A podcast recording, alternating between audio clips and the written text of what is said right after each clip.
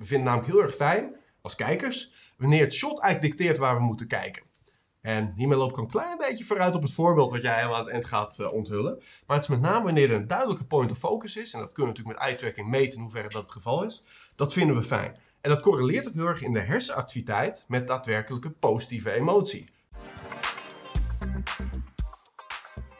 Goed dat je luistert naar de Neuromarketing en Gedragsbeïnvloedingspodcast. In deze podcast luister je elke week mee met de lunchwebinars van Unravel, waarin Tom van Bommel, Diede Vendrich en ik, Tim Zuidgeest, de laatste evidence-based insights uit de neuromarketing en gedragsbeïnvloeding delen. Vol met praktische insights die jij direct kunt toepassen. Voordat we beginnen met de aflevering, eerst nog even dit. Luister je graag naar deze podcast, maar zou je graag live vragen willen stellen en de key insights willen ontvangen? Schrijf je dan in voor onze webinars via unravelresearch.com. Zo mis je nooit de nieuwste evidence-based insights.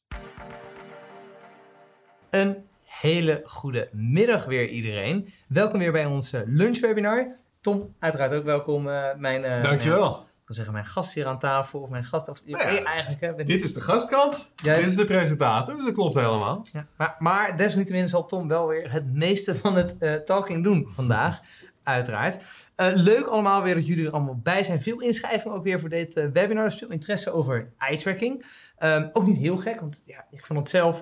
Het is een van de eerste dingen wellicht wel die ik um, toen tien jaar geleden waar ik eigenlijk enthousiast van werd. Dit heeft jou het vakgebied ingebracht, letterlijk. Ja, ja, ja. ja, ja. dus dat, uh, dat ging echt over het, het feit dat mensen kijken waar andere mensen wellicht wel of niet naar kijken. Want misschien dat we daar straks natuurlijk nog wel op terug gaan komen. um, dus dat uh, gezegd hebben. Altijd leuk eventjes trouwens als jullie ook weer uh, laten weten dat jullie er zijn in de chat. Uh, dat gebeurt altijd veelvuldig voor de mensen die vaker komen, die weten dat. Maar voor de mensen die weer nieuw zijn uiteraard, leuk als je ook eventjes het laat weten dat je er bent. Hm. Um, dat gezegd hebben, willen we ook altijd eventjes kort laten weten vanuit welke hoedanigheid we hier nou zitten. Want wij zijn natuurlijk Unravel. bestaan overigens dit jaar tien jaar geleden. Ik zei het eigenlijk net al, tien jaar geleden ehm, opgericht. Um, dus we doen al tien jaar aan neuromarketing. Dat is eigenlijk toch wel uh, mooi. En dat doen we niet vanuit één hoedanigheid zou je kunnen zeggen, maar vanuit drie entiteiten. De eerste, zoals je hier ziet, is Unravel Research, waarin we vooral neurowetenschappelijke onderzoek doen en naar het brein en afgeleide daarvan, omdat het brein natuurlijk heel goed vertelt wat men denkt en voelt en waarschijnlijk ook gaat doen. De tweede is Unravel Behavior. Daar is vooral onze gedragswetenschappelijke kant, waarin we dus de kennis en kunde vanuit de psychologie, vanuit die gedragswetenschappen, inzetten om uiteindelijk gedrag te sturen. Dat doen we zowel op commercieel niveau, websites, winkels, noem maar op, maar ook op dat meer ja, non-governmental en governmental niveau. Namelijk ja, mensen dat goede gedrag laten vertonen, bijvoorbeeld in het verkeer. Niet hard rijden, niet rood rijden. Mm tenminste, dat versta ik wel onder goed gedrag. En als laatste telg in de familie Unravel Academy, waarin we onze kennis over al deze onderwerpen delen met trainingen vanuit retail, conversieautomatisatie, psychologie van copywriting, nou noem maar allemaal maar op. Um, en eigenlijk in die hoedanigheid is het eigenlijk wel leuk vandaag om het te hebben over dus eye-tracking, die dus wel aan de basis staat van veel van dit soort onderzoek. En want vanuit een Unravel Research doen we dus veel neuromarketing onderzoek. Het neurogedeelte is natuurlijk vooral kijken in het brein en kijken wat er nou in die hersenen gebeurt.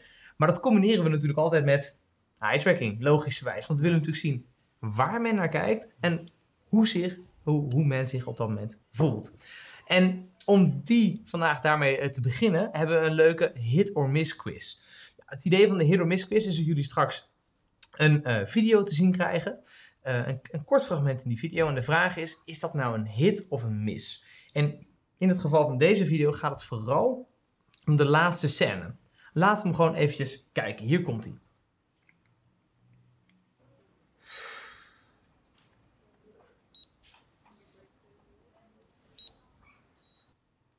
Nou, het ging me dus vooral om deze laatste scène. En, dit beeld. Ja, dit beeld. Ja, voor de, laten we voor de verhaling nog eventjes één keer kijken. Dus hier komt de, de gele scène nog een keer. Hier zien we John de Wolf. Een andere mevrouw in het ziekenhuisbed. John de Wolf weer. En hier drie mensen die ook niet al te blij kijken. Van welke club was uh, John de Wolf, Tim? De voetbalclub. Tom, ja, ik, ik, neem aan dat Tom deze vraag stelt vanwege mijn ontzettend slechte kennis in het voetbalgebied. Is dat Ajax of was dat Feyenoord? Oh, en ik weet het, zit natuurlijk in deze reclame ook, want ze kijken op iets uit. Dat is namelijk ook een beetje de gist in deze reclame. ik ben geneigd te zeggen Feyenoord. Nou, we gaan uh, aan de uh, woedende reacties zo in de chat Ah, zien ja, of ja, je, ja, ja, of ja, je ja. gelijk hebt. Ah ja, ik vond hem wel een typische... Misschien heb je wel gelijk, ik ook niet. Laten we doorgaan. Nou, anyways, de vraag is die laatste scène. Was het nou een hit of een mis in het brein van de consument? En eh, zoals natuurlijk een goed psycholoog betaamt, is dit een kleine teaser, want het antwoord zullen we jullie geven aan het einde van deze webinar. Dus blijf vooral hangen. Al is het alleen natuurlijk maar vanwege de interessante informatie die Tom vandaag met jullie zal gaan delen. Zo. En het antwoord dat heeft natuurlijk alles te maken met eye tracking. Juist. En dat is natuurlijk het bruggetje naar ja, waar we het komend half uur, drie kwartier over gaan hebben. Eh, want we gaan het hebben over, en dat is een breed ingestoken webinar, maar ook heel praktisch, namelijk alles over eye tracking. En nou, dat klinkt natuurlijk alsof je daar uren over kan vullen, maar waar wij het natuurlijk echt op willen focussen, is eye tracking toegepast in marketingvraagstukken. En we gaan daarbij eerst natuurlijk ook stilstaan bij hoe kun je dat nou toepassen, op wat voor soort vraagstukken eh, geeft eye tracking waardevolle antwoorden die je niet met andere methodes te weten zou komen. Maar we gaan ook juist heel veel praktische inzichten delen die we over de jaren hebben opgedaan. In tal van gebieden, van retail tot reclame, van verpakkingen tot websites. Overal waar eye tracking toepasbaar is, hebben we natuurlijk dingen geleerd. En dat gaan we eh, nou ja, in deze webinar uit de doeken doen. Ja. Maar we hebben vandaag ook een tracking in de zaal. Kijk, ja ja. Eh, of wilde je Nou, ik wilde zo een huishoudelijk dingetje nog even toevoegen. Maar Ja? dus, eh, de, de- nou, ik, ik pak hem inderdaad even door. Ehm, het kan zijn, aan, toch hè, want je kan er uren over praten. We gaan dat doen in minuten uiteraard. We proberen zeker, het ja. onder een uur te houden. Mocht het zijn dat je toch weg moet voor een belangrijke vergadering of iets dergelijks. eh, je krijgt de opname ook uiteraard achteraf te zien. Alleen bedenk wel altijd voor jezelf, ja, hoe vaak bekijk je die opname? Dus mocht je natuurlijk denken van, joh, ja, dat ga ik misschien doen. Blijf in ieder geval zo lang mogelijk hangen. Want dan blijft waarschijnlijk ook zo lang mogelijk, zoveel mogelijk informatie hangen. Dat is in ieder geval mijn eh, overtuiging. Maar die opnames zijn er wel voor de mensen die het niet konden zien. En mocht er niet je vraag toekomen, mail dan mij het, naar tim.unravelresearch.com. Want we proberen ook zoveel mogelijk vragen die binnenkomen natuurlijk te beantwoorden. Zeer zeker. Ja, stel je vragen in de chat en dan komen we die live aan, Ja. aan bod in dit webinar. Ehm, ja, eye tracking. Dat zien we hier op deze sheet. Tenminste, wanneer je denkt aan eye tracking, dan denk je vandaag de dag vaak aan een eh, tamelijk kekke bril. Met allemaal elektroden daarin, of in ieder geval sensoren in, die de oogbeweging en daarmee de aandacht natuurlijk van mensen kan meten. En we hebben er dus live eentje hier in eh, de studio zitten. Dus als we daar even naartoe knippen, dan zien wij, als het goed is, ons vanuit de bril van de eye tracking.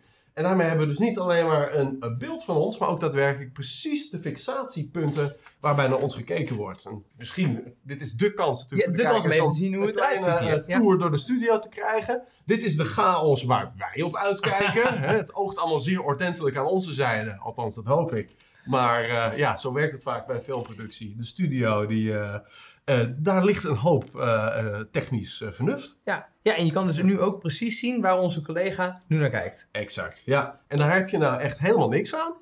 Tenzij je het toepast op marketingvraagstukken. Logisch. Want je wil natuurlijk heel vaak in marketing weten waar kijkt onze klant naar. Of het naar usability onderzoek is, hè, hoe interacteert de klant met de website, verpakkingsonderzoek, pakt die verpakking aandacht? En zo ja, waar kijkt men dan naar op de verpakking? En ook zeker waar naar niet.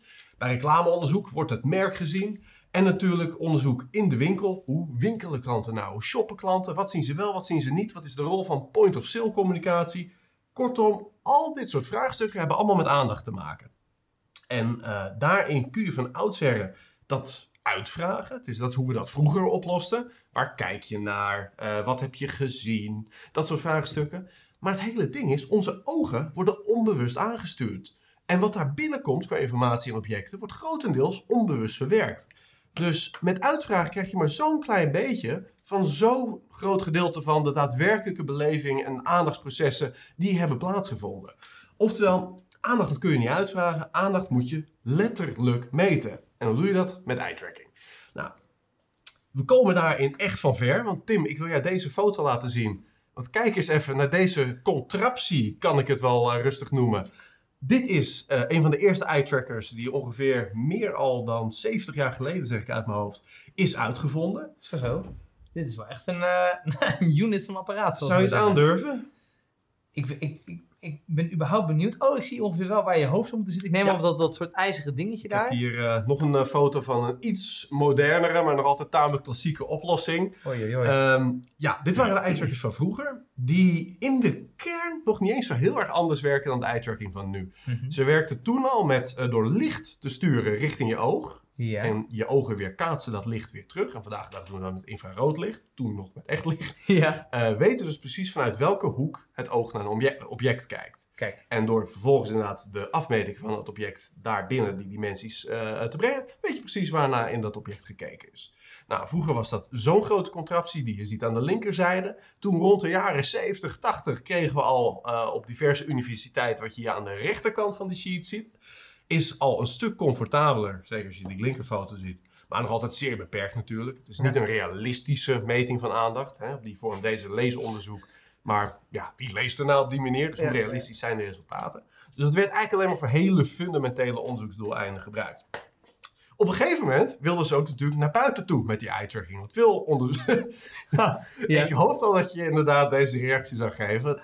Letterlijk, die foto daar dus helemaal aan de linkerkant, waarop Oh, wij man. daadwerkelijk een, eh, een man met een helm zien en allemaal elektroden. En daadwerkelijk een grote filmcamera op zijn hoofd, een soort van gemonteerd, die dan natuurlijk eh, dat op de eye-tracking data moet leggen. En zodoende eh, nou, een totaalbeeld krijgt van waar die man nog gekeken zou hebben. Maar het ziet er bijna lachwekkend lomp uit. en, ja, heel bizar. ja, en dat waren gigantische, toch wel tamelijk oncomfortabele contrapties die op het hoofd werden geplaatst. Op de foto B zie je een soort VR-brilachtig iets, maar dan uit de jaren 70. Ja. Die eveneens dus eh, eh, ja, de aandacht moest meten. eh, terwijl men ja, daadwerkelijk buiten was, winkelde, noem maar op. Het was echt heel modern voor die tijd.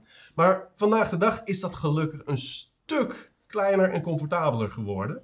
Want waar we dus vroeger voor het indoor eye tracking, dat noemen we remote eye tracking. Hè, waarbij je dus een statisch scherm hebt waar mensen naar moeten kijken.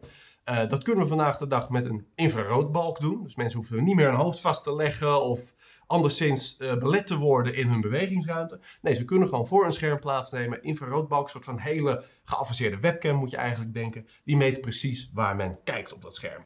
Nou, wil je buiten de deur, dan hoef je dus ook niet meer helmen te monteren met camera's op iemand zijn hoofd. Maar hebben we daadwerkelijk eye-tracking brillen die er eigenlijk precies zo uitzien als een reguliere zonnebril. En daarin zit dan de camera verwerkt, want zo klein kan dat natuurlijk tegenwoordig. En daarin zitten ook die infraroodsensoren verwerkt. Dus we komen van heel erg ver. En ik laat dit toch zien, niet alleen voor de lachwekkendheid van hoe lomp die eh, techniek eigenlijk was van oudsher. Maar ook wel dat juist door deze revolutie het ineens toepasbaar is voor marketing. Want eye-tracking is al heel oud. We kunnen al 50 jaar aandacht meten. Maar door de beperkingen van die techniek van oudsherren, waarbij je eh, eh, heel veel apparatuur op moest, niet kon bewegen, was het niet geschikt voor onderzoeksdoeleinden waarbij realisme key is, waarbij realisme cruciaal is. Ja. En dat is in marketingonderzoek nou net het geval. Je kunt mensen niet stilzetten en beperken in hun eh, daadwerkelijke beweging als je wil weten hoe aandacht werkt in een marketingtoepassing. Ja, en ik moet zeggen dat zeker hè, met die bril die dus onze collega net ook op had. Mhm. Ja, dit is wel echt... eh, dit is de laatste versie. Die is hoe lang uit? Misschien een jaar? Een jaar, Toby Glasses 3. Ja, en dit is wel echt wat mij betreft eh, ja, de, de beste eigenlijk hè, die je zou kunnen Zeker. hebben. Gewoon puur vanwege het feit dat het echt, nou, je ziet het hier ook, eh, echt een soort, ja, soort zonnebril is. Er zit weinig, hè, je ziet weinig dat, er, dat, men, dat je zicht Ja. obscuurt. Dus dat is een hele, ja, ik vind het heel vet. Ja, ja, en deze is inderdaad gloedje nieuw. Want we doen dit werk nu al tien jaar. En in de beginjaren deden we het met de Toby Glasses 2. Hè? Je raadt het al. Ja, ja. En, en die was nog wel ietsje. Er zat, er zat zo'n kastje aan de zijkant en zo. Er zaten een paar dingen aan waarvan je als je kritisch naar die klant kijkt, dacht van hé, jij hebt niet een reguliere zonnebril. Ja. En dat maakt mensen wel natuurlijk een klein beetje ongemakkelijker in de winkel. Ze zeiden altijd eh, wel, het went heel erg snel. En dat is gelukkig natuurlijk ook zo. Ja. Dus dat levert zeer waardevolle data op. Maar hoe meer je zeg maar die ultieme realistische situatie kunt eh, bereiken, des te beter. Ja. Goed. Nou, dat is dus even de geschiedenis van eye-tracking waar we vandaan komen. Maar laten we nu vooral kijken naar het heden. En dan met name de toepassingen van eye-tracking in marketing. Dat is het eerste onderwerp van vandaag. En we willen daarbij kijken naar eigenlijk de vier grote toepassingsgebieden, waarvan wij vanuit Revel, maar ook natuurlijk ja, neuromarketing breed, eye-tracking wordt ingezet om marketingvraagstukken van ja, concrete, praktische antwoorden te voorzien. En het eerste grote toepassingsgebied is tevens het gebied waar jij net het voorbeeld van liet zien met John de Wolf. En dat is natuurlijk reclameonderzoek. Nou, neuromarketing reclame testing, dat doen wij hier tegenwoordig letterlijk elke week. We hebben elke week multi-clients, waarbinnen gewoon ja, iedereen die wil meedoen, daar kan meedoen, eh, uiteraard betaald, eh, eh, om daarbij direct inzicht te krijgen in de impact van de reclame. Dat doen we deels met EEG, hè, dan meten we de hersenactiviteit. Maar met eye-tracking pakken we een heel belangrijke hygiënefactor die voor elke reclame geldt. En dat is namelijk, weet men over welk merk het gaat? Heeft men het merk gezien? Of een brand identifier gezien, iets breder. Ehm, en dat kunnen we alleen maar te weten komen door uh, niet alleen het uit te vragen, want dan heb je de actieve herinnering, maar dat is maar een beperkt beeld van wat de associatieve licht nog achter de strijkstok is blijven hangen. Uh, maar of men daadwerkelijk gemeten met de uitwerking hoeveel procent van de mensen de brand identifier gezien hebben. Daarnaast kijken we ook of de uiting goed te volgen is. Dus dat is meer de mate van focus die een shot oplevert. Ja. We vinden namelijk heel erg fijn als kijkers wanneer het shot eigenlijk dicteert waar we moeten kijken. En hiermee loop ik een klein beetje vooruit op het voorbeeld wat jij helemaal aan het eind gaat uh, onthullen. Maar het is met name wanneer er een duidelijke point of focus is. En dat kunnen we natuurlijk met eye-tracking meten in hoeverre dat het geval is. Dat vinden we fijn. En dat correleert ook heel erg in de hersenactiviteit met daadwerkelijke positieve emotie. Dus duidelijke shots is positieve emotie. Terwijl als er een soort scatter shot is, dus de ene persoon kijkt hier en de andere persoon kijkt hier. Hè, dus tegengestelde richtingen, dat het niet uh, uh, gedirigeerd wordt. Ja, dat levert vaak negatieve emotie op. Want dan moet je actief eigenlijk gaan stilstaan bij waar moet ik nu naar kijken. En het brein is lui en doet dat liever niet. Nou, in het kader van die brand identifier, dat is een van de grootste uitdagingen van, uh, van uh, reclames, om daadwerkelijk wat voor emotie er dan geactiveerd wordt of uh, associaties, om die te koppelen aan het merk. En een goede tip die we daarbij ook zeker op basis van uitwerking kunnen geven is, gebruik ook vroege brand identifiers in de commercial. Dus van oudsher was het altijd eerst, hey, heb je een 29 seconden commercial en dan heb je die eindkaart en dan zie je bam, dit was een autoreclame voor een Audi of zoiets. Nou, dat is op zich helemaal goed. Dat heeft ook zeker een positieve impact op Audi. Maar uit onderzoek, associatieonderzoek blijkt dat die impact letterlijk met een factor 2 tot 3 groter is wanneer dat merk vroegtijdig in de commercial zat. En dat is omdat ons brein geëvalueerd is om cues te associëren met beloningen. En een cue, dat is het merk, of in het geval van het hondje wat wij hier op de sheet zien, Pavlov is de cue een belletje, dat Pavlov deed rinkelen. En de beloning is in het geval van het hondje natuurlijk het voer, wat hij is gaan associëren. Belletje deed hem uiteindelijk al uh, kwispelen en uh, speeksel aanmaken. En in het geval van mensen zijn we niet heel erg anders dan Pavlov's hondje. In het geval van mensen is dat de positieve emotie van die reclame. Het gevoel van verlangen dat we ervaren om dat merk te willen kopen. Is het gunstiger dat we eerst het merk hebben gezien en dan het verlangen ervaren? Ja. Nou, en dat zien we uh, soms fout gaan. Zien we ook gelukkig heel erg vaak goed gaan. En ik heb hier een ontzettend leuk voorbeeld uit de reclame van Nutrilon. En Nutrilon die gaat zo dadelijk de brand identifier toch wel tamelijk laat in de commercial onthullen. Maar het goede wat ze doen is dat direct daarna er iets heel speciaals gebeurt wat een positieve emotie oproept. Uh, en zo dadelijk zullen we voor de podcastluisteraars die dit alleen maar in audiovorm tot zich nemen ook uh, vertellen Ja. wat dat was. Ja, even alvast goed om even mee te kijken als je dus hier ziet. Je ziet dus hè, die oranje grafiek, die gaat dus heel erg omhoog. Dat is de positieve emotielijn. eh, die dus heel sterk ook correleert met lange termijn sales. Dus een hele belangrijke metric. Eh, en aan het einde is die dus heel hoog. En nou, Ja. eh, laten we vooral even kijken eh, wat men daarvoor natuurlijk zag. Precies. Want daar ging het over. Komt ie. Ook voor papa's en mama's. Nutrilons meest geavanceerde formule ProNutra. Ondersteunt je weerstand tijdens al je eerste keren. En dan duikt er dus een hele schattige baby achter de tafel op. Nou weet ik niet of ze dit vanuit Pavloviaans gedachtegoed op die manier in de reclame hebben gebracht. Maar het werkt wel zo dat het feit dat die baby natuurlijk bijna een sure thing is als het gaat om positieve emotie oproepen. Ja. Dat direct vooraf te laten gaan door het merk. Zorgt ervoor dat dat merk maximaal die positieve emotie ja, opzuigt als het ware. En dat is ook echt meetbaar eh, het geval wanneer je er merkassociatieonderzoek hier tegenaan legt. Ja. Hoe groter, zeg maar, of hoe eh, dichter positieve emotie tegen het merk aan zit, hoe beter het blijft hangen. Ja, ja, dus inderdaad, wat je net zei voor de, voor de podcastluisteraars. wordt dus heel mooi. We zien op die tafel de verpakking ontstaan. Ja. En niet lang daarna komt de baby opduiken. Nou, en eind goed, al goed, zullen we maar zeggen. Exact. Ja, en dan gaan we nu naar de tweede toepassing. Dat is namelijk online. Heel ander vraagstuk, maar wel een vraagstuk waarbij uitwerking vandaag dag bijna echt een basisingrediënt is van elk onderzoek dat daar wordt uitgevoerd. Eh, namelijk eh, usability onderzoek. Eh, en dat is in de online wereld wil je weten hoe men je website of app of wat voor UI interface dan ook verwerkt wordt. Je wil weten waar men naar kijkt, waar men in de eerste instantie intuïtief bepaalde elementen zoekt. Dus stel mensen op zoek naar de winkelwagenknop, waar kijkt men dan intuïtief? En is dat de plek waar daadwerkelijk de winkelwagenknop staat? Nou, dat kun je met duizend elementen natuurlijk op die manier onderzoeken. Eh, en ziet men bepaalde informatie over het hoofd. En is de structuur zodanig ingedeeld dat de meest belangrijke informatie op de beste plekken staat. Nou, dit zijn allemaal van die typische UI-vraagstukken, dus eh, user experience eh. Die zijn al heel oud. Ik bedoel, dit soort onderzoeken doen we ook al heel erg lang. Maar van oudsher weer uitgevraagd. Je kunt uitgevraagd wel de grootste frustraties natuurlijk te weten komen. Ook als je achter iemand zijn schouder meekijkt terwijl ze met een user interface interacteren. Dan zie je wel eens dat de dingen fout gaan. Maar wat je niet ziet zijn de meest subtiele zaken van in welke volgorde kijkt men uh, naar de verschillende informatie-elementen als die het zoeken. Is dat wel de meest optimale volgorde? Of kan de layout dus slimmer, gegeven de intuïtieve zoekpatronen die we zien? En dat is iets dat je enkel en alleen met eye-tracking uh, te weten kunt komen. Dat zijn mooie onderzoeken.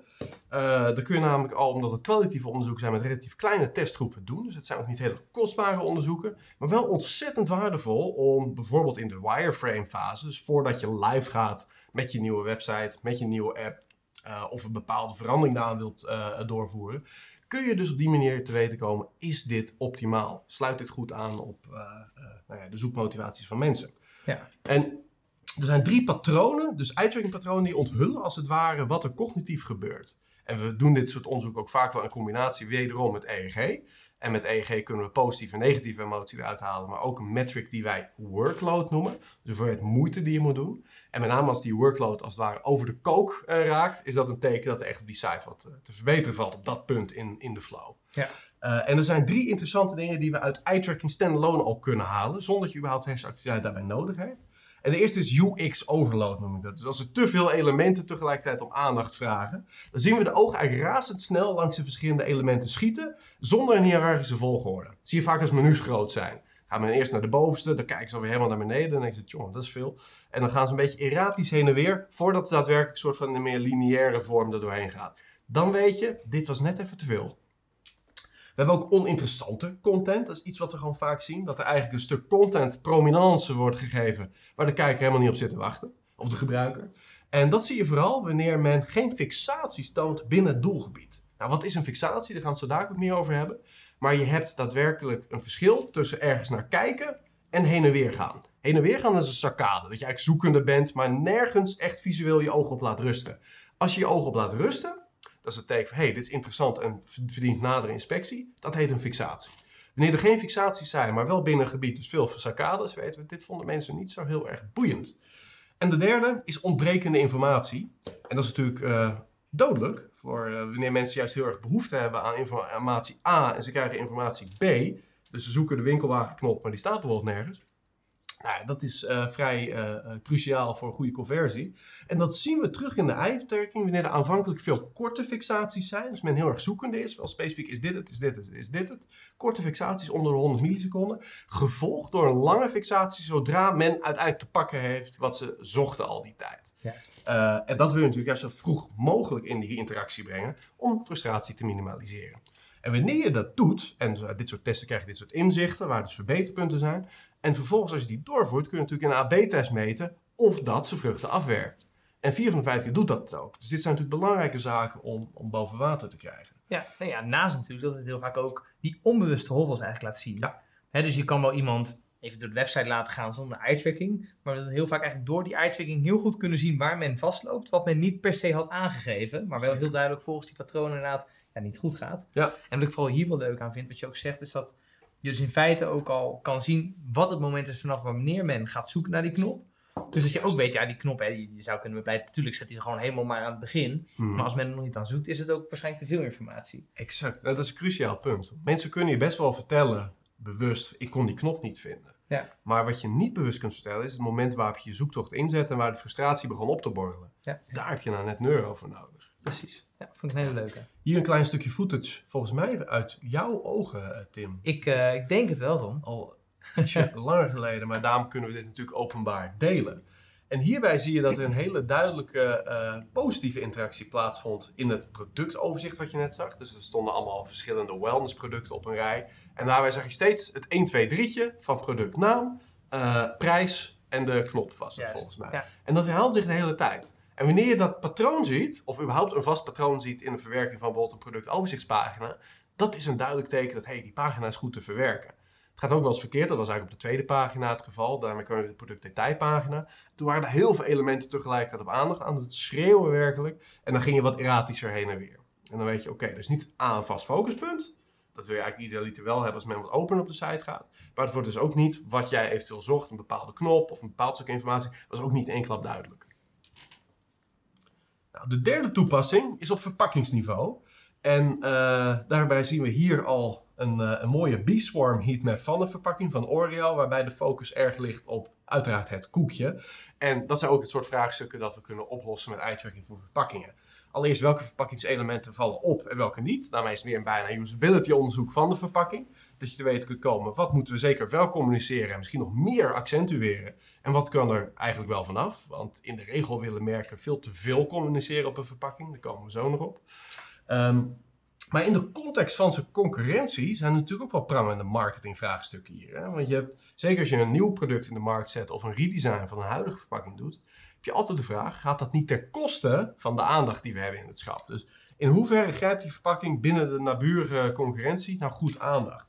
Dat is A, dus gewoon de spontane aandacht. En B, als men actief op zoek is naar jouw merk, hoe makkelijk kunnen ze dat vinden? Ja. Heel belangrijke vraag wanneer je een verandering eh, toevoegt. Hey, en, en, want die eerste eh, die je benoemde van, um, hebben vallen de elementen wel op? Um, enerzijds hebben we wellicht weten, nou ik heb een bepaalde een label erop gezet, mm Fairtrade cho chocolade bijvoorbeeld. Ja. Uh, nou, we kunnen uit die uitwerking zien, hé, hey, dat element valt niet op. Betekent dat ook meteen dat dat slecht is? Of? Nou, als het niet opvalt, heeft het ook weinig toegevoegde waarde. Met name wanneer het uh, textuele informatie is. Dus daarbij, het is niet slecht, maar vaak is het goed om een uh, wat simpeler design te hebben. Less is more. Dat gaan we zo dadelijk ook als, kernprincipe zien. Uh, dus dat is wel het eerste wat je zou kunnen schrappen. En vaak daarmee een beter totaalresultaat als verpakking hebben. Tegelijkertijd zijn er wel wat meer visuele elementen die we eventueel nog wel kunnen verwerken in ons brein. Ook al fixeren we er niet op. Dus je moet daarbij echt kijken wat voor element is dit, wat voor uitwerking zien we daarbij. En dat in zijn totaliteit vertelt je de beste praktische implicatie. Maar je kunt je voorstellen dat als je bijvoorbeeld naar het koekje kijkt. Maar op de achtergrond staat gewoon een wat, uh, bijvoorbeeld de achtergrond van de huiselijke omgeving waar je product nuttigt. Sommige verpakkingen tonen ook de gebruikscontext. Dan hoef je niet te focussen op die gebruikscontext om toch de positieve emotie te ervaren van de herkenbaarheid. Dus met name visuele informatie kan ons brein vanuit de periferie van ons zicht al in enige mate verwerken. Maar dat zijn echt hele primitieve reacties. Dat werkt voor visuals, maar ga echt niet denken dat je een bepaalde verpakkingsclaim op die manier zou verwerken. Dan wordt Fairtrade, als het niet gezien wordt, wordt het ook echt niet gezien. Ja. ja, of het belangrijk is of niet, is ook niet zozeer afhankelijk van of men het ziet of niet, maar meer van überhaupt als die claim een goede toevoeging zou zijn op de verpakking. Ja, ja precies. Ja, want het, dat is eigenlijk de, de, de, uh, de vuistregel die een verpakkingsdesign zou moeten aanhouden. Het liefst vertel je zo min mogelijk. Want alles wat je toevoegt, visueel of textueel, zorgt ervoor dat het een potentie chaotischere verpakking wordt. En chaotische verpakkingen haten we. Dus elk elementje dat je eigenlijk toevoegt, wil je maximaal laten bijdragen aan de aantrekkelijkheid van je product. Uh, en dat is letterlijk waar deze sheet trouwens ook over gaat. Dus dat is een mooi bruggetje. Uh, want wat wij zien, we hebben een groot onderzoek gedaan twee jaar, drie jaar geleden naar tientallen koekverpakkingen. En dat ook gelegd, uh, de uitwingdata hebben gelegd naast de verkoopdata in de markt. En wat we ook wilden weten, A, kunnen we voorspellen wat die verkoop wordt. Maar B, welke daadwerkelijke designfactoren hangen samen met hoge verkoop.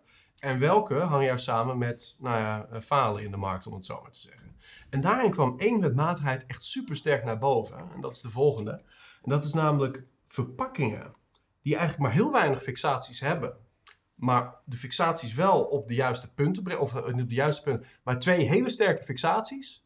Op bijvoorbeeld het koekje en het logo. In het geval van deze Milka koekverpakking die je hier ziet. Leidt tot een veel effectiever eindresultaat dan een verpakking waar zeg vijf kleinere fixaties op plaatsvinden. Dat er een beetje naar het logo, een beetje naar het koekje, dan ook nog half naar een claim. En dat komt eigenlijk wederom hetzelfde kernprincipe wat we bij reclame zagen. Chaos haten we. Chaos werkt niet, roept een aversieve reactie op.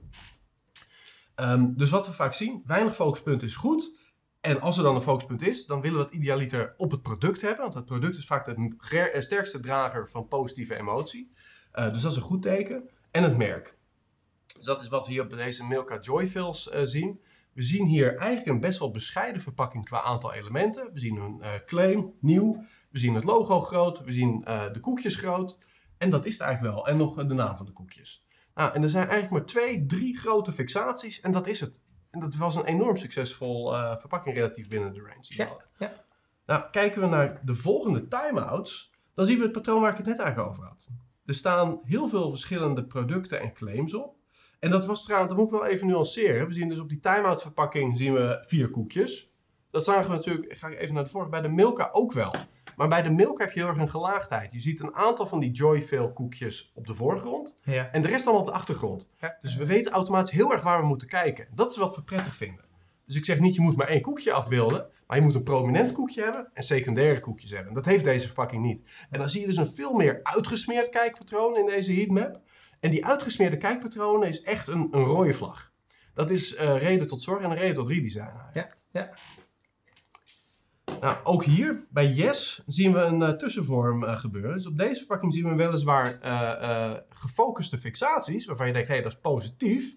Echter is het niet op het product. Ja. Dus hierbij wordt alleen maar gekeken naar de naam van het product en de claim, terwijl naar het merk en het product niet gekeken wordt. Dat zijn juist de elementen waar je de fixaties op wilt hebben. En de reden daarbij kan zijn dat simpelweg dit product niet aantrekkelijk gevonden wordt, want het betreft een wat experimentele reep volgens mij met Nou, dat was het wel. Ik moet zeggen, de verpakking is inmiddels ook wel beter aangepast. Ja? Ook denk ik onder andere wel op dit, basis van dit soort inzichten natuurlijk. Mhm. Eh, maar wat je inderdaad hier heel duidelijk ziet, is enerzijds men kijkt naar het merk. Was toen ook nog wel een relatief onbekend merk. Ja. Ik ken het nu wat meer, maar goed, er ook een uh, redelijke bias in. Ja. Eh, evenals inderdaad het product, wat een soort ja, fruitreepachtig iets is. Met alleen maar fruit en, en dadels. Ja. Het is basis altijd dadels in deze dingen. Het is echt een heel uh, tamelijk gezond gepositioneerd product binnen de categorie. Ja. Maar hij heeft het misschien dus al wat uh, grotere uitdagingen te overwinnen, kan ik me uh, voorstellen. Ja. Klopt. Nou, dus dat was het op verpakkingsniveau, gewoon binnen de verpakking. Dus even helemaal los van de concurrentie. Mhm. Mm -hmm. Maar als je natuurlijk de, de battle of the shelf, dus de strijd die in de supermarkt plaatsvindt, daarbij moet je ook echt onderzoek doen met eye-tracking, uh, het, waarbij de verpakking test ten opzichte van concurrenten. Nou, dat hebben we natuurlijk ook getest, waarbij we daadwerkelijk gewoon schappen testen en daarbij kijken uh, hoe de aandacht zich voltrekt voor dat, uh, voor dat schap. Uh, en welke producten daarbij aangepakt en welke niet. Nou, op basis van die onderzoeksdata hebben we de drie cruciale factoren ontleed van verpakkingen die het winnen van concurrenten. En wat dus voorspelt welke verpakkingen binnen het schap de hoogste rotaties zullen verkrijgen in de markt. En dat zijn de volgende drie elementen. Allereerst is dat shelf standout. Is simpelweg als jij gewoon random langs dit schap zou lopen, zoals we vaak doen in de winkel, vooral op het hoofdpad, en je werpt even kort een blik op dat schap. Waar gaat als aller, allereerste jouw oog naartoe? Uh, en dat wordt natuurlijk deels bepaald door posities in het schap. Nou, dat randomiseren wij om dat juist uit te schakelen. We willen puur weten wat de invloed is van de verpakking op die spontane aandacht. En dat meten we met time to first fixation. Dus dat is de tijdsduur tot de allereerste fixatie op die verpakking gemiddeld. En daarbij zien we hoe sneller je verpakking de aandacht grijpt, hoe meer dat samenhangt met met name spontane verkoop. Dus impuls aankopen eigenlijk. Juist. De tegenhanger daarvan is natuurlijk de doelgerichte aankoop. Want je hebt natuurlijk enerzijds dat je gewoon mensen überhaupt wilt overtuigen, verleiden, als het ware om je product te kopen, terwijl het helemaal niet op boodschappenlijstje stond. Tegelijkertijd heb je ook mensen die jouw product al wel op het boodschappenlijstje hebben staan, maar het niet zo makkelijk kunnen vinden en dan maar de concurrent aanschaffen. Daar gaat veel verkoop op verloren. Dus de tweede factor is merkherkenning. Hoe gemakkelijk kan men het merk vinden? Dat meten we met exact dezelfde methode. Dus je ziet wederom het schap voor je. Je mag kijken, maar de opdracht die je nu krijgt is niet zozeer uh, uh, kies uit wat je zou willen hebben, wat een open opdracht is, maar nu vind merk X. Simple as that. En dat uh, merk, dat testen wij vervolgens natuurlijk in verschillende schapopstellingen of met verschillende verpakkingsdesigns, nagelang wat je natuurlijk hypothese gedreven hier wilt testen. En het design dat daadwerkelijk het makkelijkst vindbaar is, is tevens het design dat het best verkoopt voor de doelgerichte aankoop. En de derde is koopactivatie in dit model purchase activation. En dat is iets dat we niet uit eye-tracking kunnen halen. Eye-tracking geeft je iets over de aandachtprijzen, dat is heel waardevol, maar niet over emotie. Dat halen we uit de EEG. Dus eye-tracking combineren we natuurlijk heel vaak met EEG, dus elektroden op het hoofd die de hersenactiviteit meten. En die geven hier prijs in hoeverre roept dit verpakkingsdesign verlangen op. Nou, die drie factoren bij elkaar, die uh, voorspellen goed tezamen in één uh, voorspellend model wat het succes, daadwerkelijk de verkooprotatie van het product in het schap wordt. Waarbij het belangrijk is om te zeggen dat ze ook in volgorde van belang staan. Ja. Dus eye-tracking is het belangrijkste in de zin, als je het hebt over verpakkingseffectiviteitsonderzoek. De eerste hoorde die elke verpakking heeft te overwinnen is simpelweg het krijgen van aandacht. Pas als dat gegeven is, dan wordt het belangrijk wat het in het brein doet. Maar je kunt natuurlijk standalone verpakking testen van wat doet het in het brein. Nou, dan kan dat best positief zijn. Maar als het om andere redenen, bijvoorbeeld omdat het niet contrastrijk genoeg is, niet opvalt in het schap, kan die overtuigingskracht, die verleidingskracht, nooit tot uiting komen in het schap. En daarom is dus eye-tracking fase 1 en EEG pas fase 2. Ja, Ja, eigenlijk ergens ook achteraf gezien dan logisch. Super logisch. Ja. Want ja, men moet je eerst zien voordat ze je kunnen overwegen. Exact, ja. En dat bleek dus ook uit het grotere verkennende onderzoek eh, van ons. Goed, en dat ziet er zo uit. Het is een heel simpel onderzoek eigenlijk. Met eye-tracking en EEG. Achter een scherm kun je dit gewoon doen. Want je meet gewoon het hele fundamentele zoekproces. Dus je hoeft hier niet, voor niet in de winkel. En je krijgt een opdrachtje steeds. Bijvoorbeeld kies een product dat je wilt. Gevolgd door een schap. Opdrachtje, gevolgd door een schap. Super simpel. En op die manier kun je dus meten wat een product doet qua aandachtswaarde in het schap. Ja, nou en, en wat op zich denk ik wel goed is om toe te voegen hierbij, is dat, en je ziet hier natuurlijk een gefotoshopt schap, eh, waardoor je natuurlijk zou kunnen denken, ja, dat is niet heel realistisch, het ziet eruit als een ander schap. Ja. Eh, maar, en daar wil ik natuurlijk even aan toevoegen, dat we dat onderzoek juist eigenlijk heel fundamenteel hebben opgezet, waarbij dit een van de eh, methodes was waar we naar hebben gekeken, waarbij we zelf ook benieuwd waren, in hoeverre is dat nou Ja. eh, ook realistisch met, als je die verkoopcijfers meeneemt. En het bleek dus juist inderdaad niet uit te maken. Dus dat je inderdaad gewoon die producten op de schap neerzet, zoals je eigenlijk net zag. Mhm. En dat het nog steeds, als je keek naar de eye-tracking, heel goed die voorspelling van aandacht kon, eh, Klopt. kon geven. Ja, ja, omdat het zo fundamenteel is inderdaad, kun je Ja. dit nou uitgerekend wel op een scherm doen. Ja, Ja. absoluut. En het voordeel daarbij was natuurlijk ook in, in dit eh, geval dat ehm, we konden hiermee ook die plekken heel makkelijk randomiseren. Ja. En dat is natuurlijk ook een voordeel wat je hierbij hebt als je het kan photoshoppen. Ja, ja, klopt. Dus alle factoren die je juist niet in je meting wilt meenemen, en dat kan bijvoorbeeld de plek in het schap zijn of het aantal facings, dat eh, randomiseer je of hou je natuurlijk gelijk. Tenzij dat juist is wat je wilt meten. Ja. Maar we doen ook wel eens onderzoek dat we merken van wat is voor ons de waarde van twee facings ten opzichte van vier. Ja. Dus vier ten opzichte van twee. Dat kun je natuurlijk ook op die manier meten. En dan kun je dus kijken, is het product beter vindbaar met meer facings? Of zit er al inherent zoveel aandachtswaarde in het product dat je met twee facings al uit kan? Nou, dus Super waardevol. ja. De derde onderzoeksvorm gaan we wel voor de winkel in. En eh, dat is toch wel altijd waar eye-tracking het spannendst wordt natuurlijk. Echt in de realiteit. Dat doen we met eye-tracking brillen die we opzetten. En dat is retail. En retailers hebben vraagstukken niet zo op verpakkingsniveau natuurlijk, dat bespraken we net, maar op winkelniveau. Namelijk hoe winkelt de klant? Welke factoren spelen een rol in het keuzeproces? Dus hoe komt men tot keuzes? Wordt specifieke communicatie gezien en in welke fase van het proces dan? En op die manier proberen ze natuurlijk tot inzichten te komen van A, wat werkt? En B, ook hoe je de winkel eigenlijk kunt optimaliseren om de juiste informatie op de juiste plekken te brengen. Nou, en daarbij krijgen we vaak echt wat meer custom vraagstukken. Dus dan moet je denken aan een vraagstuk van... We gaan bijvoorbeeld een nieuw soort POS-materiaal, point-of-sale materiaal introduceren. Dat willen we testen, of dat da- daadwerkelijk goed werkt. Of wat het verschil ten- van digitale schapkaartjes ten opzichte van de eh, papieren varianten. Nou, dus dit kan heel breed en ik laat hier gewoon een stukje eye-tracking footage zien. Want je hebt daarbij dus daadwerkelijk een HD-video, waarbij je precies zoals we net hier in de studio ook iemand al zitten, waarvan je de fixatiestippen zag, precies dus ziet waar deze persoon naar kijkt. En dat is echt vele malen per seconde gemeten. En je daarbij dus heel erg ziet, elk bolletje is een fixatie en dat zijn dus aandachtspunten. En elke eh, streep is een saccade en dat zijn dus eigenlijk ja, zoekmomenten. En nu komt er dus daadwerkelijk wat informatieverwerking. Dan zien we, oké, we gaan al een laagje dieper in het keuzeproces. Juist. En je ziet daarbij dat bepaalde vergelijkingen gemaakt worden. Dus bepaalde vergelijkingen maakt men wel, andere vergelijkingen maakt men niet. En daarbij raken we aan de vraag, hoe komt de klant, komt de klant tot keuzes? Van oudsher werd dat met een soort van de Customer Decision Tree werd dat onderzocht. Waarbij het als een heel rationeel besluitvormingsmodel, wat in heel veel verschillende stappen, een soort van lineair naar beneden gaat. Dat is niet helemaal hoe we werkelijk kiezen. Op deze manier kun je dus eigenlijk de Neuro Customer Decision Tree te weten komen. En daarover hebben we over uit mijn hoofd volgende week al eh, een webinar, misschien over twee weken. In ieder geval, kijk op unravelresearch.com en ga in het eh, hoofdmenu naar de webinars toe. En daarbij, als je dit een interessant toepassingsgebied vindt, kun je dus het webinar vinden over de Neuro Customer Decision Tree. eh, dat helemaal daarover gaat. Nou, soms wil je wel echt in de winkel testen, maar wil je iets testen wat er nog niet is. Oftewel eh, verschillende designvarianten van POS-communicatie. Of je wilt twee hele omgebouwde schapvarianten testen, die je dan moet ombouwen. Nou, dat is duur natuurlijk, want dan moet je op twee veldwerkdagen in de winkel zijn. In die gevallen doen we veel vaker ook tegenwoordig virtual reality onderzoek. Dus we bouwen de supermarkt als het ware na. We hebben die ook nagebouwd. We hebben een Albert Heijn, een neutrale supermarkt hebben wij. En daarin kunnen wij gangpaden bouwen en ook helemaal vormgeven zoals dat voor het onderzoek nodig is. En daarbij heb je dus dit soort footage. Waarbij je dus ingebouwde eye-tracking in een virtual reality headset hebt. En je dus precies dezelfde zoekpatronen. En vandaag de dag komen die ook heel goed overeen met de zoekpatronen die je daadwerkelijk in de winkel zou aantreffen. Omdat die VR-headsets zo scherp zijn geworden. Dus we komen ook daarin best wel van ver. En die techniek die eh, bestaat nu een jaar of tien. Althans, dat het echt consumer mainstream eh, Ja. is. Eh, en vroeger was dat heel blokkerig. Nou, nu is dat gelukkig al een stuk scherper. Met allemaal mooie technologieën die ook lokaal scherp stellen. Waar je dus fixeert. Dankzij de eye-tracking kan dat. Dus is dat super realistisch eigenlijk.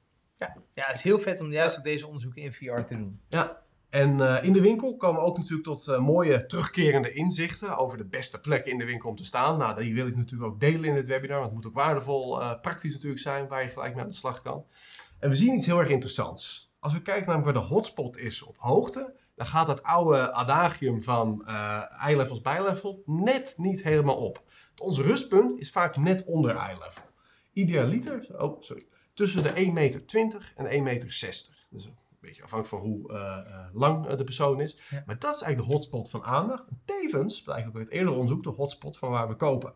Dus we kijken graag niet zozeer helemaal rechtop, maar vaak een klein beetje een lijn naar beneden. Nou, dat heeft een evolutionaire oorzaak dat we dat doen. En dat is dus eigenlijk waar je met je producten het liefst wilt staan. Dat is de hotspot. En dat is heel belangrijk om te weten, want binnen de hotspot hebben ongeplande aankopen de grootste kans om daadwerkelijk toch gekocht te worden. Wat bedoel ik met ongeplande aankopen? De chips en de frisdrank die je niet wil kopen en toch wel gaat kopen. Dat is ongepland. Je hebt ook het perifere gezicht, dus dat is juist het gebied dat heel erg boven of heel erg onder dit gebied zit. Daar hebben die ongeplande aankopen weinig kans van slagen. Maar geplande aankopen, dus die we zoeken, juist wel. En dat is vaak de reden dat bijvoorbeeld ja, de multipacks van frisdranken of van luiers, ik zeg maar wat, eh, de grootste verpakkingen liggen laag. Dat heeft natuurlijk ook arbo-technische eh, redenen voor de mensen die in de supermarkt werken. Maar dat maakt ook sens, want dat zijn veel vaker de geplande aankopen. Hè, groot, dat plan je wat vaker. Terwijl de dingen dat je denkt, nou even een colaatje lekker voor onderweg, is ongepland. Die kunnen alleen maar in de hotspot werken. Terwijl geplande aankopen dus eigenlijk langs de gehele hoogte van het schap nog kans van, eh, van slagen hebben. Omdat natuurlijk mensen meer bereid zijn te zoeken. Ja. Ja, als je iets plant, dan gaat het perifere zicht voor je werken. Logisch. En het is trouwens meteen een mooie correctie op de podcast waar we natuurlijk in zaten laatst van BNR. Ja. De Hoge Bomen podcast. Nou, in die eerste aflevering wordt ook eventjes eh, door iemand anders helaas aangehaald dat ooghoogte inderdaad koophoogte is. Mhm. Eh, maar goed, zoals we inderdaad weten is dat dus eigenlijk net niet zo. Dus Ja. voor de mensen die de podcast hebben geluisterd, kleine correctie daarop. Ja. Eh, en voor de mensen die hem niet hebben geluisterd, zeker interessant om, eh, om te gaan luisteren ook. Eh het gaat helemaal volledig over Jumbo eh, in dit geval. Mhm. Waarin wij in aflevering 1 en 6 voorkomen. Oké. Dus Ja. dat is eh, een, luistertip ja, van, van BNR is dat. van BNR. Ja. BNR Hoge Bomen. Goed, dan hebben we natuurlijk ook de breedte van het schap. En ook daar zien we wat wetmatigheden in en hoe we kijken. En met name de volgende. Er is namelijk een eh, effect. Dat is de central, base, eh, central gaze bias. Dus als je een schapmeter voor je hebt van zeg maar, een homogene aantal producten, dan ben je geneigd automatisch naar het midden van dat schap te kijken. Uiteraard zijn er tal van extra factoren die dat kunnen omwentelen. Bijvoorbeeld als je favoriete merk daar net niet staat, dan kijk je daar weer sneller naar. Maar over de gehele linie zien we heel duidelijk de wetmatigheid. We kijken in het midden. Vervolgens zijn we geneigd naar links of naar rechts te kijken, ten opzichte van het midden. Wat zou stap 2 zijn? Eh, maakt het nog uit of je links of rechtshandig bent? Absoluut. Ja. Oeh. Eh, nee, ik ben linkshandig. Ik ben geneigd te zeggen daarmee dat ik eerst naar links zou kijken. Maar Jij wel, ja. En de rest niet. Kijk. of althans, de rechtshandige rest. ja, Dus dat is eh, zeg eh 4 op de 5 mensen volgens mij, 80%, Zeker, 90%. Eh, er is namelijk een aandachtsboost juist op rechts. En dat heeft alles te maken met de rechtshandigheid van mensen Kijk. inderdaad. Want nogmaals, ook horizontaal geldt, daar waar onze handen het makkelijkst komen, doen ze dat ook. En dat is het, hè. We zijn gewoon lui. We zijn aardslui als we winkelen. Ons brein is lui, maar ook fysiek zijn we lui. Dus daar waar het makkelijk kunnen komen, dat is waar we doen. En hebben producten dus echt meetbaar voordeel. Eh, voor linkshandig is het precies andersom. Nou ja, helaas worden winkels, fysiek althans, eh, voor eh, de grote gemene teler eh, ingericht. Dus is het eigenlijk voor de rechtshandige mens geoptimaliseerd. logisch. En zie je dus dit 1, 2, 3'tje, waarbij we kijken in het midden, vervolgens naar rechts en dan naar links. En dat is een soort eh gaze-patroon dat we heel erg vaak zien. En dus belangrijke praktische implicaties hebben voor de optimale inrichting van het schap in de winkel. Kijk.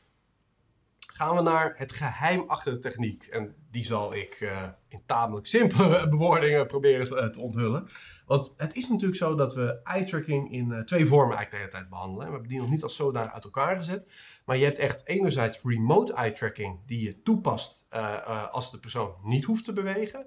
En daarbij kun je de eye-tracking bar, dus dat is een soort grote infraroodbalk, los van de persoon bevestigen. Dus die bevest- bevestig je vaak op de monitor of op de mobiele telefoon of zelfs op een boek of whatever. Maar als de persoon niet hoeft te bewegen, is dat de fijnste manier. Want dan hoeft die persoon helemaal niks te dragen. Voelt dus helemaal niks van de eye-tracking. En als ze niet weten wat die bar is, merken ze er ook niks van. Dus ook buiten reclame maakte een aantal jaar geleden gebruik van dezelfde technologie. Ja. Toen kwam er een klein PR-schandaal en was het er weer af, want toen was het een soort van eh, Big Brother is watching you. Maar dat is dus remote eye tracking. De tegenhanger daarvan is de eye tracking bril. En dat gebruik je in alle situaties waar de persoon juist wil bewegen. Dus in eh, onderzoek in eh, fysieke omgevingen, winkels. Maar bijvoorbeeld ook als we eh, een onderzoeksvorm doen. Waarbij het wat meer het gehele proces waarbij ook beweging zit. in het onderzoek voor realistische redenen erin moet zitten. Denk bijvoorbeeld onderzoek naar poststukken. Daarbij kun je letterlijk marketingonderzoek doen. Van het moment dat men een poststuk uit de brievenbus haalt. Of een pakketje folders uit de brievenbus haalt. Naar de tafel loopt. En dat helemaal daadwerkelijk exact zoals ze thuis zouden doen. Eh, eh, dit meten. Sterker nog, omdat het een uitwerkingbureau is, kun je dit ook thuis doen. Ja. En sommige onderzoeken doen we dus ook daadwerkelijk daar gewoon bij mensen thuis over de vloer.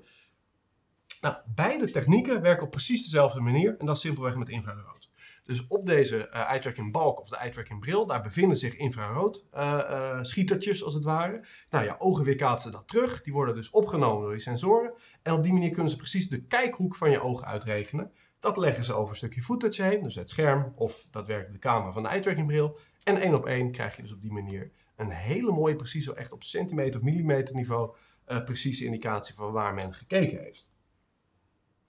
En daarin zit iets magisch, want ik refereerde er al eerder naar. We hebben fixaties en saccades. En dat heeft heel belangrijke psychologische en marketingtechnische consequenties. Als jij kijkt, Tim, naar deze roos, dus laat Ja. hier een roos zien, dan vindt daar een fixatie plaats. Juist. Nu beweegt de roos ergens anders naartoe. Kijk daar weer. Tweede fixatie. Ja. Links onderin verscheen een tekst. En de kans is heel groot dat je die tijdens je saccade niet zag. Nee. En de reden is dat als wij namelijk heen en weer schieten van ons oog, zijn wij tijdelijk, van een paar honderden milliseconden, even blind. Ons brein die vult dat in met de informatie van de fixatie 1 naar fixatie 2. Dus we merken daar niks van. Maar informatie op dat moment in het vizier schiet, zien wij dus niet. Nou, dat is exact wat goochelaars gebruiken om je allerlei dingetjes niet te kunnen laten zien die hun intrede maken in hun goocheltruc. Want ze weten, fixaties, daar zie je wat, maar daartussen ben je echt letterlijk corticaal blind. Nou, en dat heeft belangrijke consequenties ook voor de interpretatie van eye-tracking onderzoek. Want als wij zien dat er geen fixaties zijn, dan weten we dus zeker dat deze informatie niet gevonden wordt, simpelweg omdat die niet verwerkt wordt door het brein. Ehm, dus dat is één. Nou, dus dat is eh, de eye-tracking toepassing voor goochelen, maar ook daadwerkelijk belangrijk voor marketing, omdat je daarmee dus een indicatie hebt van wat gezien wordt of wat daadwerkelijk verwerkt wordt. Want iets daadwerkelijk met je ogen op laten rusten is niet eh, soort van, betekent niet dat mensen het ook verwerkt hebben. Dat is echt wat de fixatie eh, een indicatie voor geeft. En dat rekenen wij door middel van algoritme, dat werkt met de software achteraf ook uit. In hoeverre was dit een fixatie en hoe lang duurde die fixatie? Dus dan krijgen we echt hele duidelijke informatie over na zo'n eye-tracking onderzoek. Ehm, naast die remote en die mobiele eye-tracking, dus de bar en de bril, is er nog een nieuwe vorm, eh, Tim, die de laatste twee jaar met name in de coronatijd zijn intrede heeft gemaakt. En dat is webcam-gebaseerde eye-tracking. En dat was natuurlijk handig, want in de coronatijd was het moeilijker onderzoek in het lab te doen. Dus kon dat dan bij mensen thuis door middel van hun webcam. Nou, dat is recentelijk uitgetest. Dat door daadwerkelijk hetzelfde onderzoek op hetzelfde moment uit te voeren, zowel met de eye-tracking bar als met de eye-tracking webcam. En dan zien we het volgende: dat webcam-gebaseerde eye-tracking zeker wel een indicatie geeft. Want we hebben hier twee heatmaps naast elkaar van de webcam en de, eh, de bar. Dat eh, eh, waar men gekeken heeft. Maar niet zozeer op het millimeterniveau, maar meer gewoon, nou, stel je hebt een computerscherm, dan kun je dat in eigenlijk negen grove vakken verdelen. Ja. En dan weet je ongeveer in welk vak ze gekeken hebben. En het is echt helemaal afhankelijk van de onderzoekstoepassing of dat goed genoeg is om het vraagstuk te kunnen beantwoorden wat je hebt. Eh, en het antwoord is, als je alleen maar een grove indicatie nodig hebt van of men naar gezicht heeft gekeken of naar bijvoorbeeld een product in een advertentie, prima. Hè? Die distinctie kun je maken. Schaponderzoek zou ik niet zo snel op deze manier doen. Daar is dit echt veel te grof voor en heb je die precisie nodig. Ehm, en vandaag de dag bieden wij dit ook allebei aan. Want je kunt het, het- webcam eye tracking, dat is schaalbaarder en goedkoper. Dus het kan wel, maar voor slechts een beperkt aantal vraagstukken waar daadwerkelijk die grofheid geen probleem vormt.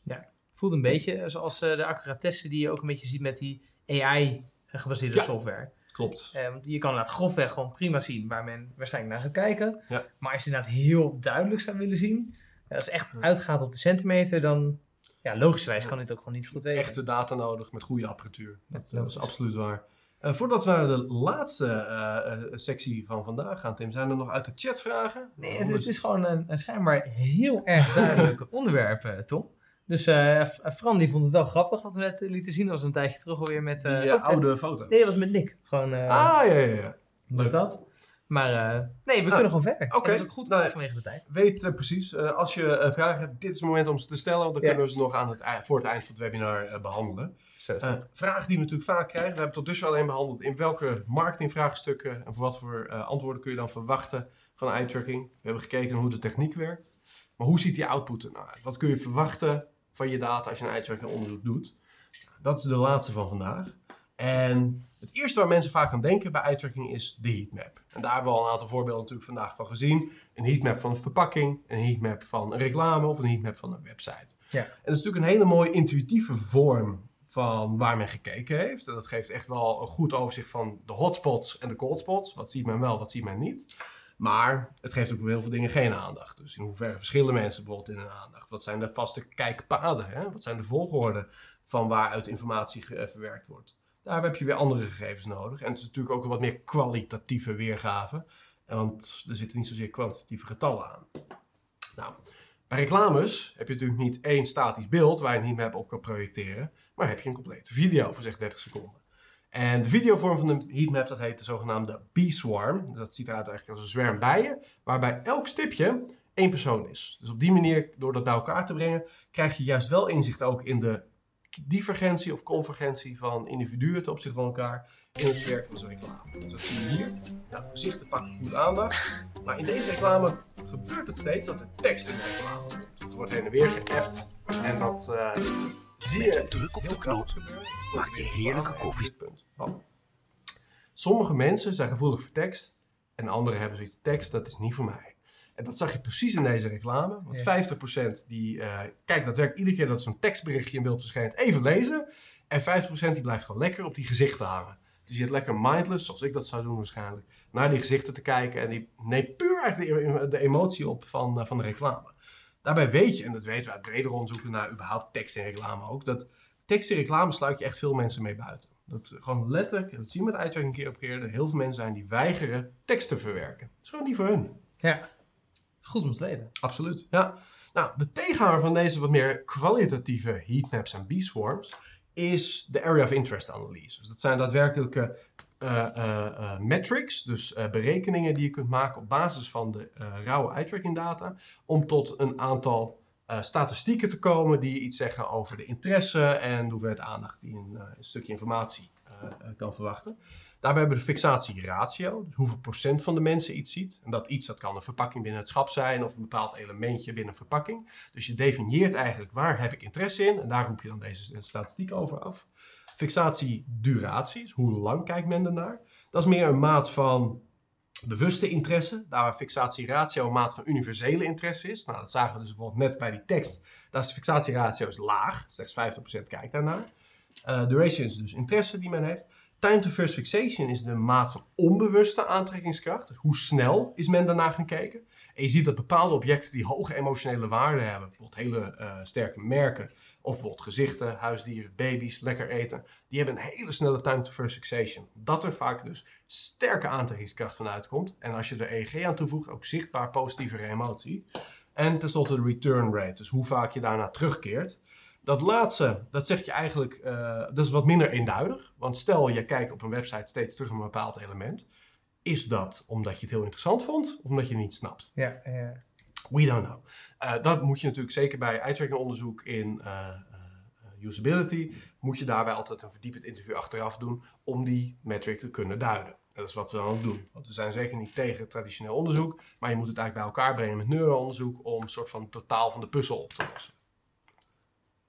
Nou, zo'n area of interest analyse die vindt eigenlijk als volgt plaats. Dus stel je hebt deze verpakking, en die doen we veel met verpakkingsonderzoek, dan willen die fabrikanten weten wat moeten we nou wel eh, communiceren, wat niet. En wat zijn de sterkste elementen die we absoluut zouden moeten behouden voor de toekomst. Nou, je kunt dus zo'n area of interest analyse daadwerkelijk uitsplitsen op al die individuele elementen. Dus het logo, de claim nieuw, eh, de claim met de, of de smaakinformatie, alle producten die je daarop afbeeldt. En dan kun je dus gewoon perfect uitrekenen vervolgens wat de aandachtswaarde van die losse elementen is. Tot de gezondheidsinformatie aan toe. Dus je hebt die metrics die we net hadden. Eh, fixation rate, kijktijd, kun je er allemaal uithalen. Maar je kunt het dus ook combineren met EEG. Dat is waar zo'n area of interest analyse heel erg interessant wordt. Want dan kun je zeggen, geef mij de hersenactiviteit van de momenten, enkel en alleen de momenten, dat men naar die specifieke elementen keek. En dan kun je dus de neurale waarde van bijvoorbeeld het logo te weten komen. Of van de claim nieuw. Door dat te isoleren en dus te combineren met die eye-tracking data.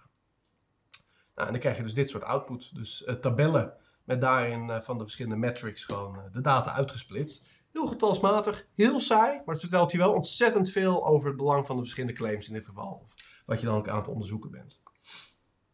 Goed, nou, grootste uitdaging met eye-tracking onderzoek, daar wil ik eigenlijk mee eh, afsluiten van mijn kant. Maar daarna ga jij nog onthullen wat natuurlijk John de Wolf precies goed of fout eh deed in de- reclame. Ja.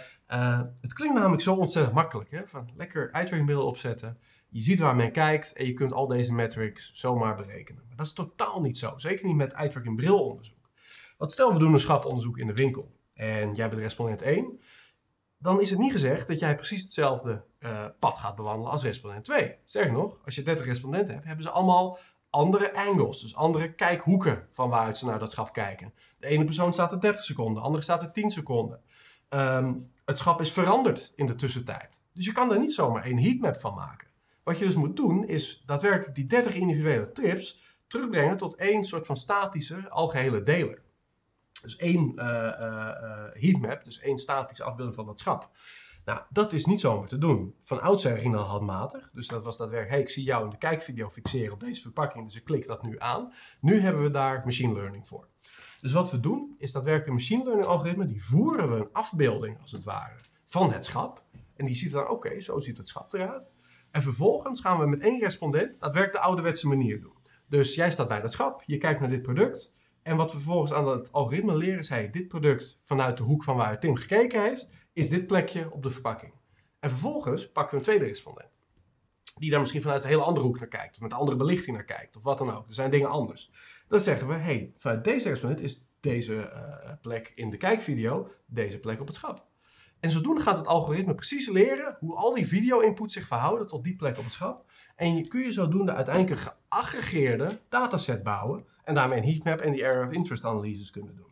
En dat is dan de output die de klant krijgt. En nou ja, die hebben bijna niet door wat een enorme hoeveelheid werk daar aan vooraf is gegaan natuurlijk. Door dat allemaal over elkaar heen te leggen.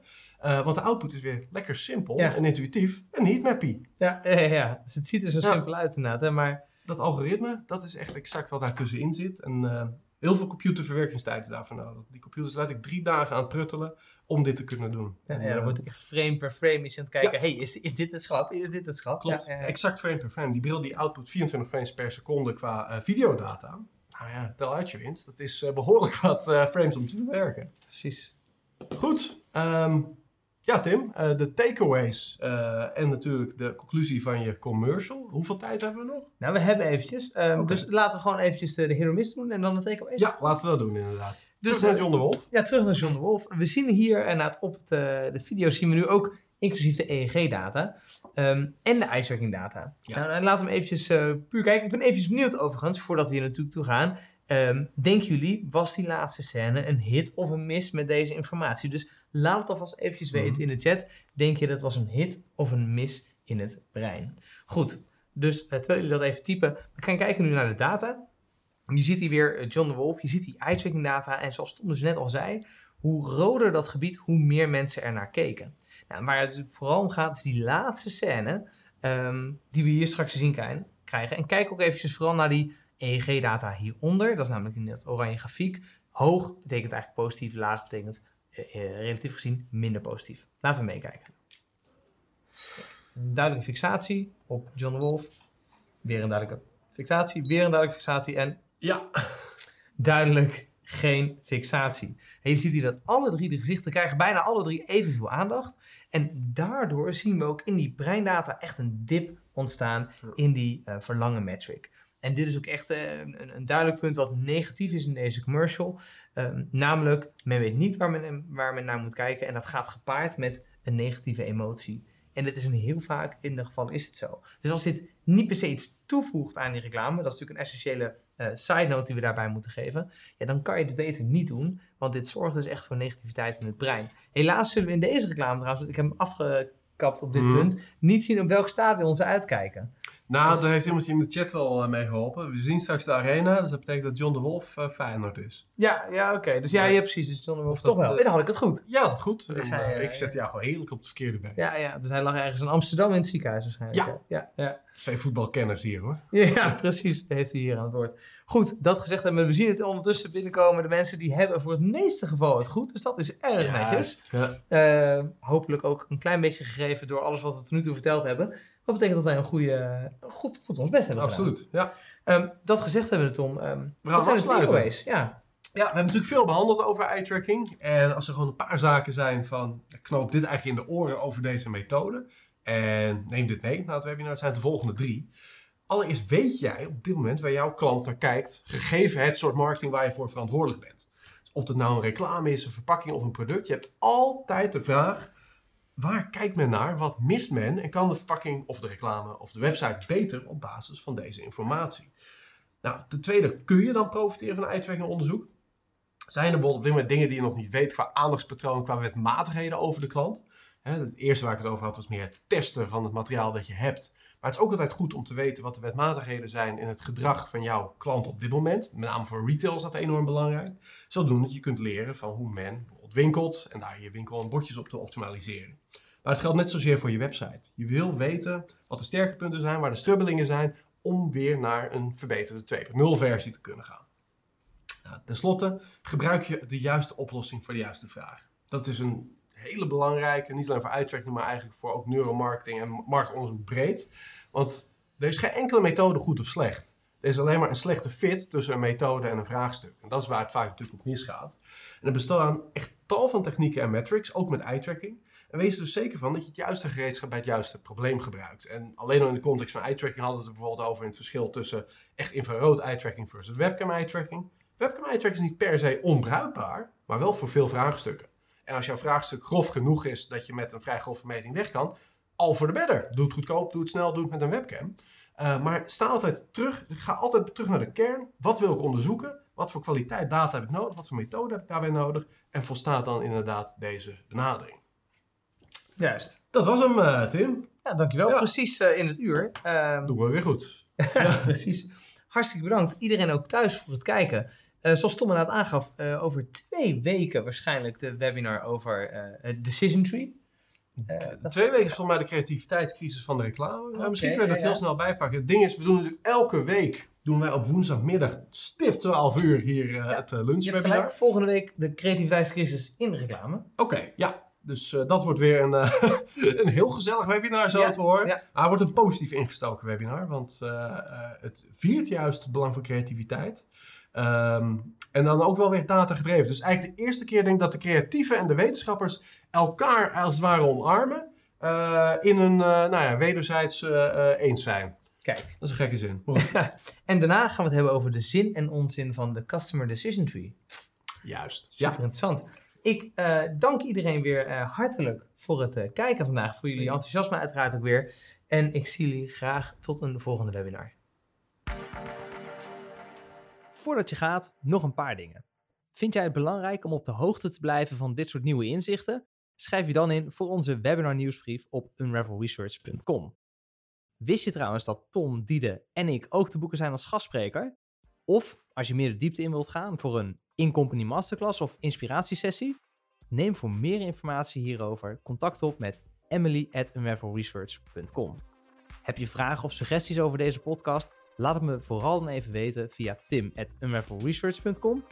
En als laatste, vond je deze podcast waardevol en denk je nu aan één persoon die deze aflevering ook zou moeten luisteren? Stuur hem dan vooral door. Of geef ons een beoordeling in jouw podcast-app. Zo kunnen andere mensen deze podcast ook sneller vinden.